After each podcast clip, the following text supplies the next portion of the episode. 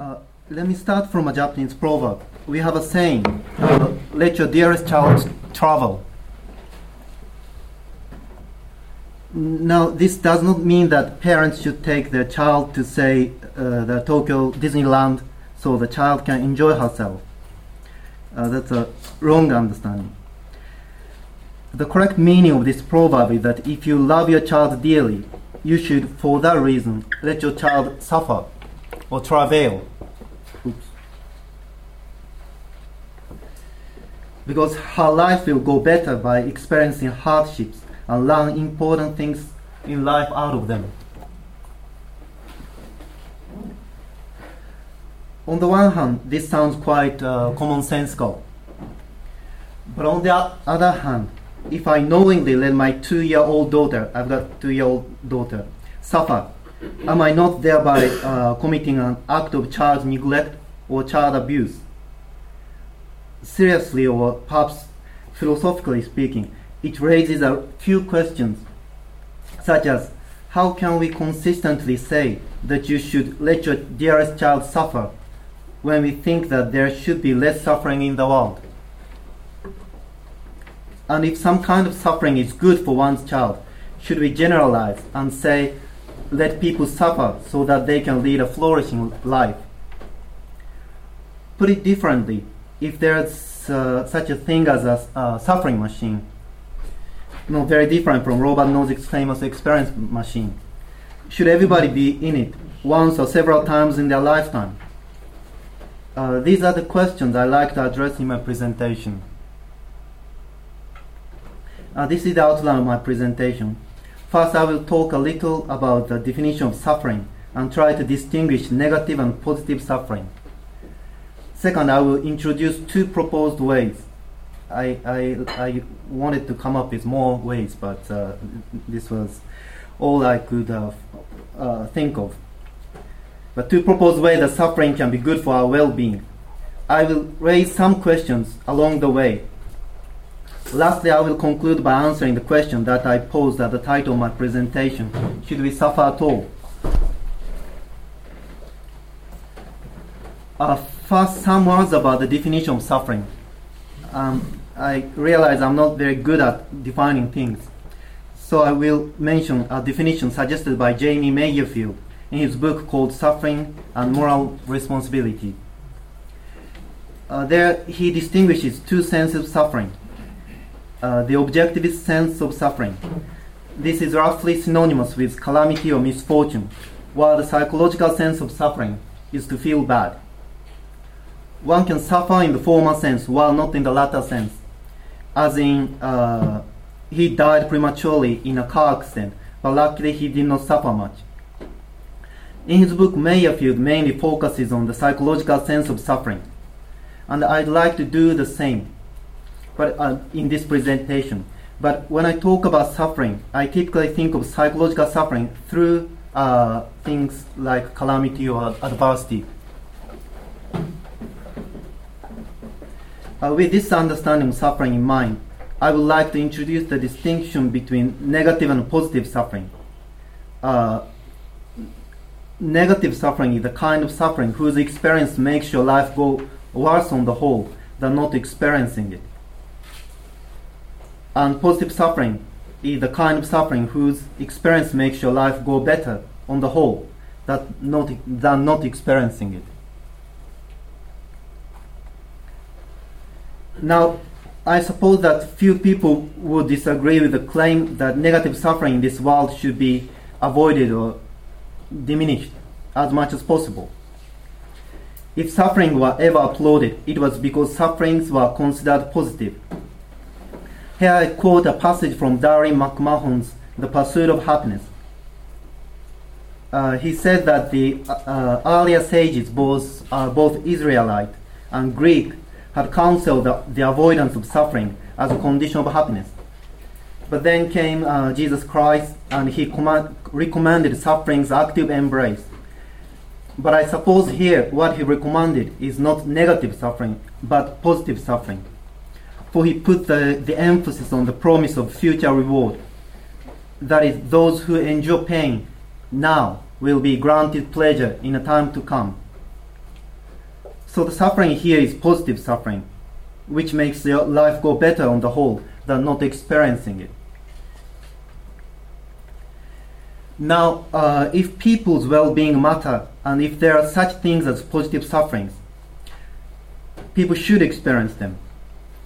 But people, uh, if I say that to my two-year-old daughter, she would ask how exactly suffering is good for me.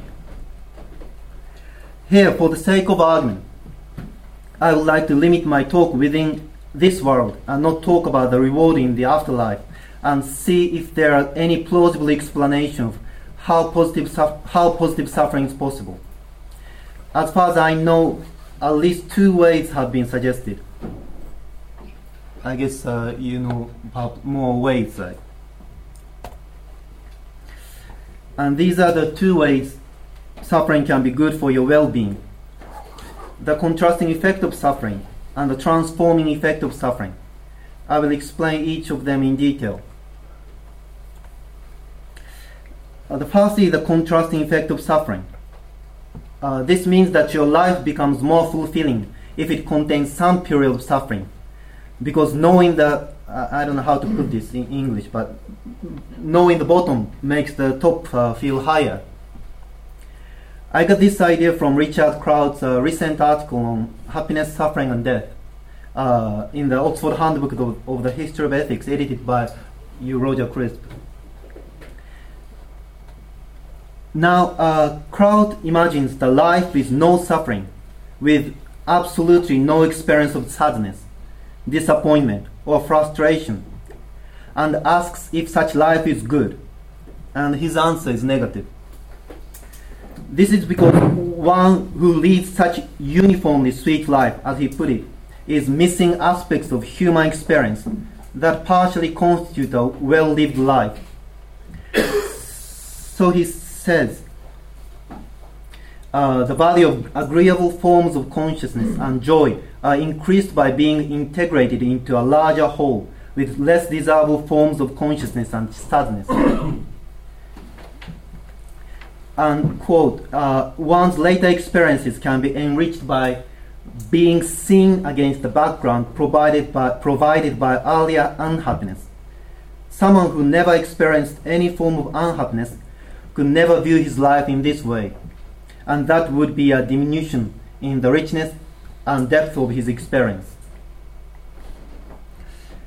Therefore, he says, uh, some combination of the sweet, the bittersweet, and the sour might, in other words, be better than uniform sweetness. Uh, I, I think Crouch's idea is quite appealing, but here I raise some questions. First, the, uh, the one leading the uniformly sweet life, or those who aspire to such life, may criticize and say this is just sour grapes. They would simply contend that the uniformly sweet life is better than the life with the sweet, the bittersweet, and the sour, and whatever else. And there would be no good test to decide who is right on this matter. Second, uh, one can ask how is this contrasting effect of suffering different from the downward so- social comparison? Uh, downward social comparison is done when a person gains comfort by being by seeing people who are worse off than herself. The contrasting effect of suffering happens within oneself. So, for example, she, oops, she would say something like, I suffered once and now I'm all the more happy for it. The downward social comparison, on the other hand, happens between oneself and others. So, for example, she would say, I know that there are people suffering out there, and I feel better for my lot in, intra or interpersonal, if it's just a matter of contrast or comparison, then we don't have to suffer ourselves as long as there are people who are less fortunate. It seems that it takes more to argue that we ourselves need to experience uh, positive suffering.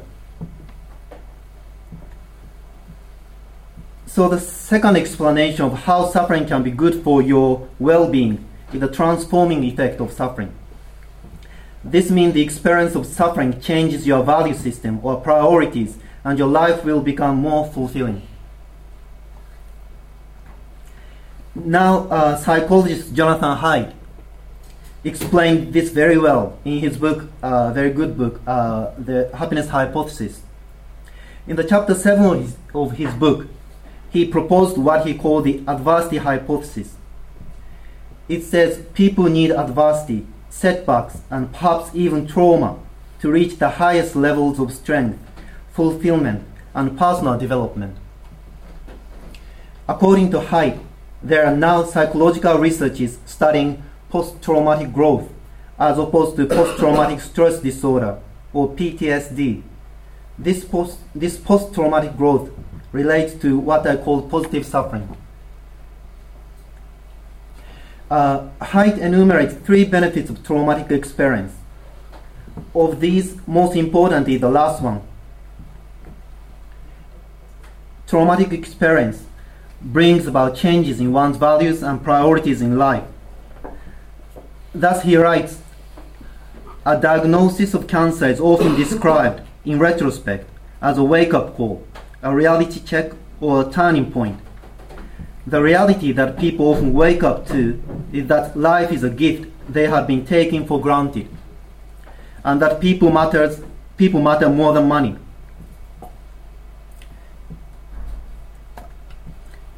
Now, uh, this reminds me of a story. Uh, I, I, guess this is a very famous one, told by Stephen Hawking, the famous theoretical physicist in the wheelchair. Once he wrote about his young days in Oxford. Here, the prevailing attitude at Oxford at that time was very anti-work. You are supposed to be brilliant without effort, or to accept your limitations and get a full-class degree. To work hard to get a better class of degree was regarded as the mark of a grey man the worst epithet in the Oxford vocabulary. Is this like, like, like this still? No. so it's different now. I once calculated that I did about a thousand hours work in the three years I was there, an average of an hour a day. An average of an hour a day. I'm not proud of this lack of work. I'm just describing my attitude at the time which I shared with most of my fellow students, attitude of complete boredom and feeling that nothing was worth making an effort for. One result of my illness, that is ALS, uh, Gehrig disease, has been to change all that. When you are faced with the possibility of an early death, it makes you realize that life is worth living and that there are lots of things you want to do. Uh, in short, uh, the great philosopher Joni Mitchell said, you don't know what you got till it's gone. And back to Jonathan Haidt. He continues, in general, the ability to make sense of tragedy and then find benefit in it is a key that unlocks post traumatic growth. So the tragedy can be a learning experience, as in the Hawking's case. Then, when should we suffer and learn from it? Quote, uh, I still, I, I, will talk uh, about Haidt's uh, book. And quoting psychological researches, Haidt suggests the right time to suffer is in the late teens and early 20s. Uh, there are people in their early 20s here. Oh, good. okay. Uh, good grief. I'm older than that now. I'm, I'm very glad. Advanced at such an age, um, age bracket will make people stronger, better, and even happier than they would have been without it. But uh, do we do we have to suffer ourselves to get this transforming effect of suffering? Haidt addresses this question, distinguishes two versions of the adversity hypothesis. The weak version says adversity can lead to growth, strength, joy, and self improvement by the mechanisms he suggested earlier, the three benefits. The weak version, according to him, is well supported by research but has few clear implications for our lives. Uh, this is presumably because uh, there may be some alternative ways of transforming oneself, so you don't really have to let people suffer. Uh, on the other hand, the strong version of the hypothesis says, uh, quote, people must endure adversity to grow, and that highest levels of growth and development are only open to those who have faced and overcome great adversity. This is indeed a strong claim, and accordingly, he says it has profound implications for our lives and society. If there is no alternative way to personal growth but to experience positive suffering, then we should construct our society so that people will suffer at the right time. Lastly, Haidt concludes the chapter by saying that the strong version might be true but needs some caveat, caveats. For adversity to be maximally beneficial, it should happen at the right time, young adulthood, to the right people, those with the social and psychological resources to rise to the challenges and find benefits, and to the right degree, not so severe as to cause PTSD. I have dwelt uh, quite long on Haidt's idea of the adversity hypothesis because it, it's very interesting and pertinent to the uh, current topic of positive suffering. But I think uh, that some criticisms, criticisms may be raised against a strong version of the, his adversity hypothesis. First, the personal and social implication of the strong version are still ambiguous. What should be done if we can identify young people with the right kind of social and psychological resources? Haidt said that each life course is so unpredictable that we can never know whether a particular setback will be beneficial to a particular person in the long run. This means that we cannot be sure if a particular type of suffering turns out positive or negative. Then, should we let young people suffer, knowing that some of them develop PTSD? As Haidt suggests, we can wait for some more psychological researches to find that out and find out the right amount of suffering for each individual. But it, I suppose it will take a long time before such research is complete and ready for application. A second, Haidt advocated a strong version of the adversity hypothesis that is actual suffer- suffering is necessary for one's personal development. But I wonder if there may be some alternative to actual suffering. Haidt said that the benefit of suffering, benefit of suffering, transformation of oneself, or in his word, acquisition of wisdom, comes only from experiencing suffering, suffering himself or herself. According to him, this is because wisdom is tacit knowledge, know-how, rather than explicit knowledge, know that, and therefore cannot be really taught in words by parents or teachers. Well, so as one British song goes, for young grandson, there's nothing I can say. You'll have to learn just like me, and that's the hardest way. If you know. Uh, that's all true, but if you can experience the suffering of others through novels or movies, for example, that may be one way of avoiding actual suffering. But still, uh, it may be uh, learning, it may be, it, you can learn from suffering. And if you can develop something like a suffering machine, like no experience machine, and experience suffering by using some kind of virtual reality, that's still another way of avoiding actual suffering, but learning from suffering. Or perhaps uh, we can set up a government scheme of forcing people to lose something for a certain period, period, then give it back to them.